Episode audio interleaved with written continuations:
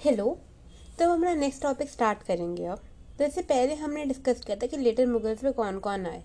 अगर मैं कुछ शॉर्ट में आपको बताना चाहूँ तो ये स्टार्टेड विद औरंगज़ेब के बाद औरंगज़ेब के बाद आए बहादुर शाह और लास्ट वाले का भी नाम था बहादुर शाह सेकेंड या बहादुर शाह ज़फ़र तो ये बहुत ही स्वीट को है। पर वर्ड्स तो एवर अब हम पढ़ेंगे कि मुगल एम्पायर का डिक्लाइन कैसे हुआ। डिक्लाइन के लिए क्या क्या कारण थे?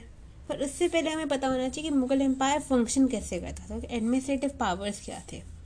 तो मुगल एम्पायर जो है फ़ंक्शन करता था एक बहुत ही फ़ेमस और बहुत ही इफ़ेक्टिव तरीके से, जैसे बोलते हैं मनसबदारी सिस्टम मनसबदारी सिस्टम को स्टार्ट किया था अकबर के टाइम पे.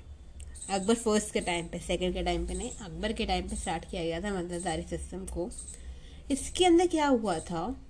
इस सिस्टम में जितने मुगल ऑफिसर्स थे, उन्हें मनसबदार बोला जाता था. मतलब अगर आप आज की डेट में बोलो तो group A to group D सब मनसबदार है। बट हमें पता कैसे चलता था कि एक मनसबदार की पोजीशन क्या है? तो उसे पोजीशन को पता लगाने के लिए वी नीड टू हैव रात रात जो था, वो एक मनसबदार की पोजीशन को बताता था हैरारकी में कि वो कहाँ पे आता है। जो रात है, वो न्यूमेरिकल वैल्यू होती थी, जो जिसमें हंड्रेड लोएस्ट था और सेवन थाउज़ेंड हाइएस्ट था।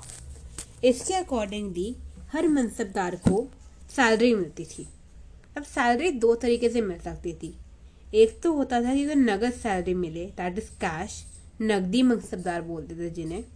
या दूसरे होते थे जहांगीरी मनसबदार, जिन्हें पीस ऑफ़ लैंड मिलता था जिसपे वो अपना रेवेन्यू कलेक्ट करते थे। नेचर ऑफ़ मनसबदार जो होते थे वो दो तरह के हो सकते थे। एक तो तनख्वाह तनख्वाह जा सॉरी मैं एक बार रिपीट करना चाहूँगी। मनसबदार हमने पढ़े देर लाइक हमने बोला कि मुगल एम्पायर में मनसबदारी सिस्टम था। मनसबदारी सिस्टम में सारे official from group A to group D mansabdar थे। उनकी पोस्ट को डिटरमाइन करता था उनकी ज़ात। ज़ात क्या होती थी? एक नंबर होता था जो जिसकी लोएस्ट वैल्यू हंड्रेड थी हाईएस्ट वैल्यू सेवन थाउज़ेंड थी। और जिसकी जितनी ज़्यादा वैल्यू होती थी, वो हरारकी में उतना ऊपर होता था। ठीक है, अब जो ये जितने भी मनसबदार होते थे, इन्हें पेम इन्हें सैलरी मिलती थी। अब सैलरी दो तरीके से मिल सकती है। इट कुड बी कि उन्हें सैलरी मिल रही है कैश के फॉर्म में, जिसे बोलते हैं नकदी मनसबदार या फिर उन्हें सैलरी मिल रही है इन फॉर्म ऑफ़ लैंड जिसे बोलते थे जहांगीरी मनसबदार जहांगीरी मनसबदार मतलब जहांगीर का मतलब होता है लैंड मिलना लैंड ग्रांट मिलना। जो जहांगीरी मनसबदार होते थे, ये वापस दो तरह से होते थे। एक होते तनख्वाह जहांगीर और दूसरा होता था वतन जहांगीर।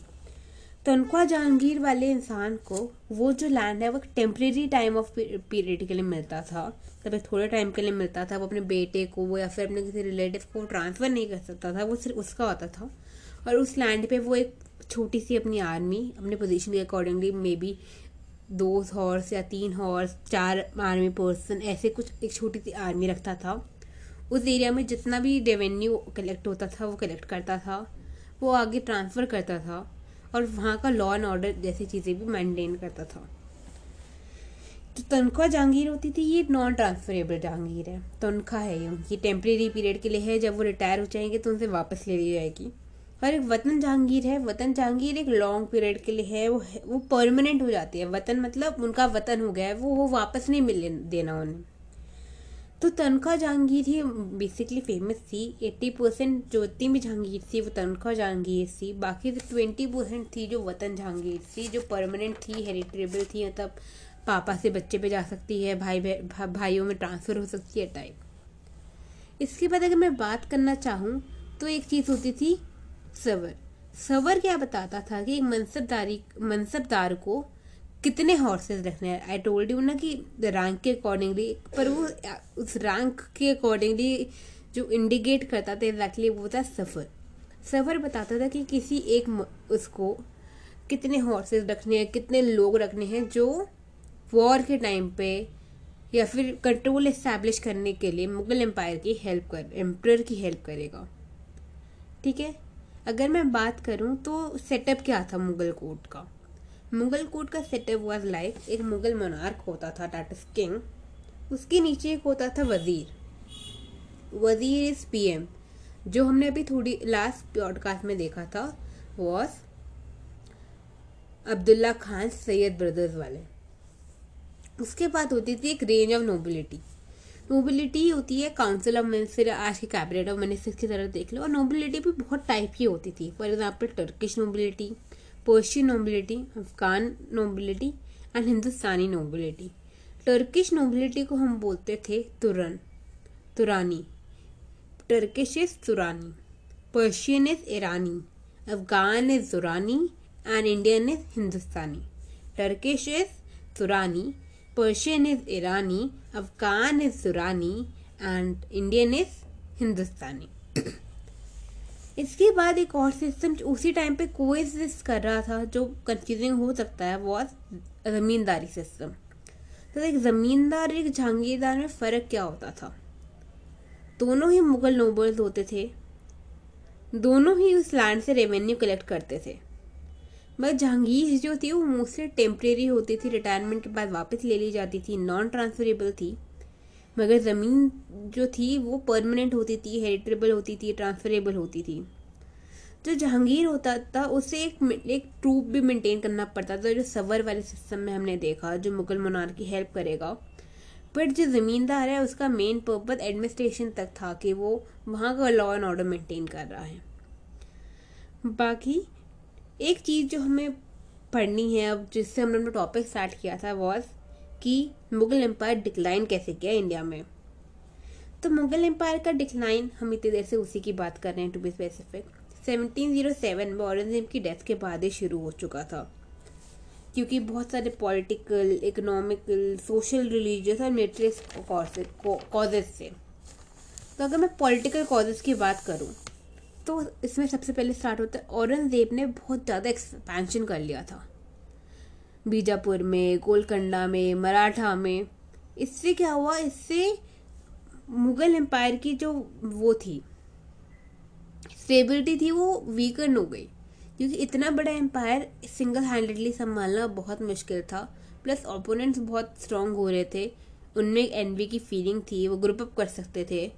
तो इस सब की वजह से जो उनका बीजापुर कुलकन्ना और मराठा में एक्सपैंड करने वाले प्रॉपर की पॉलिसी थी औरंगज़ेब की that was not good second Aurangzeb के बाद कोई भी क्लियर लाइन ऑफ़ सक्सेशन नहीं थी। जिसके लिए हम औरंगज़ेब को ही ब्लेम कर सकते बिकॉज़ उन्होंने भी अपने ब्रदर्स को मार के थ्रोन ली थी।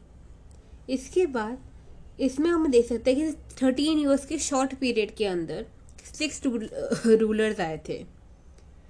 और एक और चीज़ जो हुई थी वी टॉक अबाउट नोबिलिटी हाँ तो हम नोबिलिटी के बारे में बात कर रहे थे।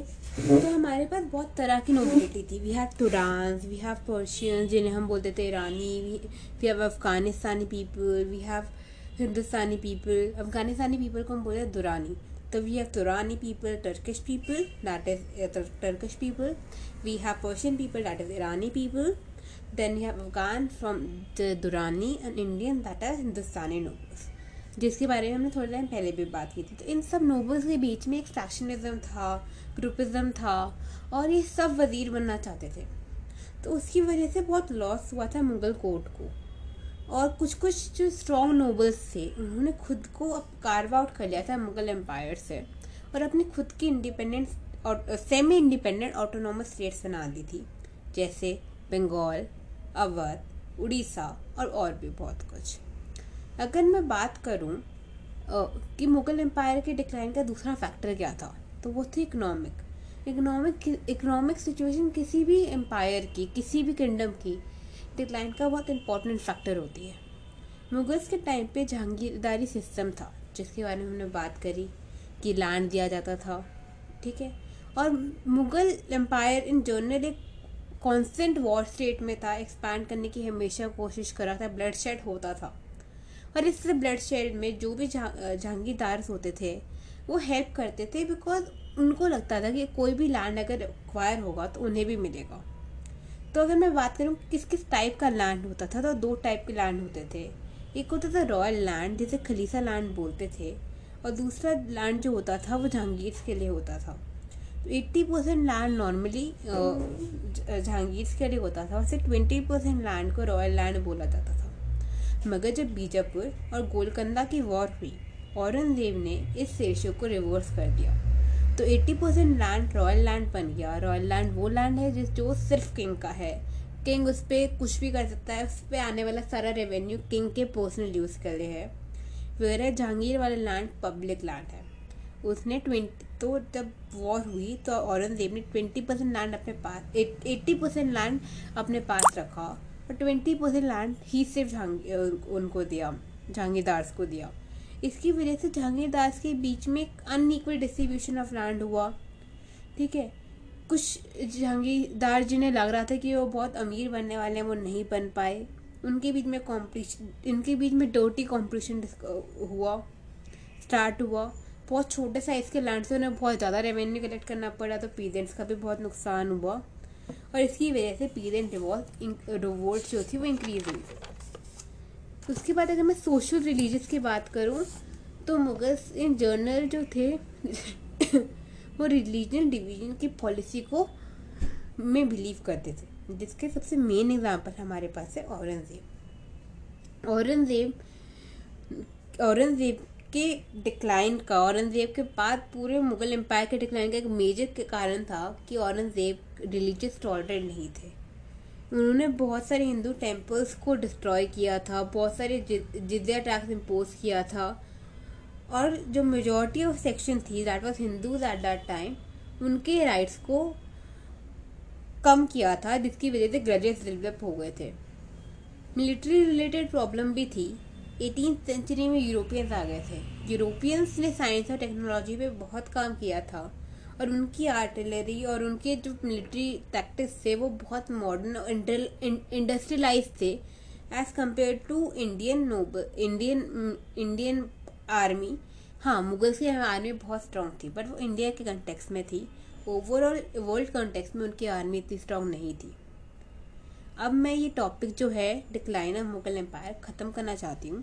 और अब हम नेक्स्ट टॉपिक जो है कि मुगल एम्पायर के अलावा वहाँ पे कौन से रीजनल पावर्स थी? और क्योंकि कोई पावर जाती है तो कोई पावर आती है।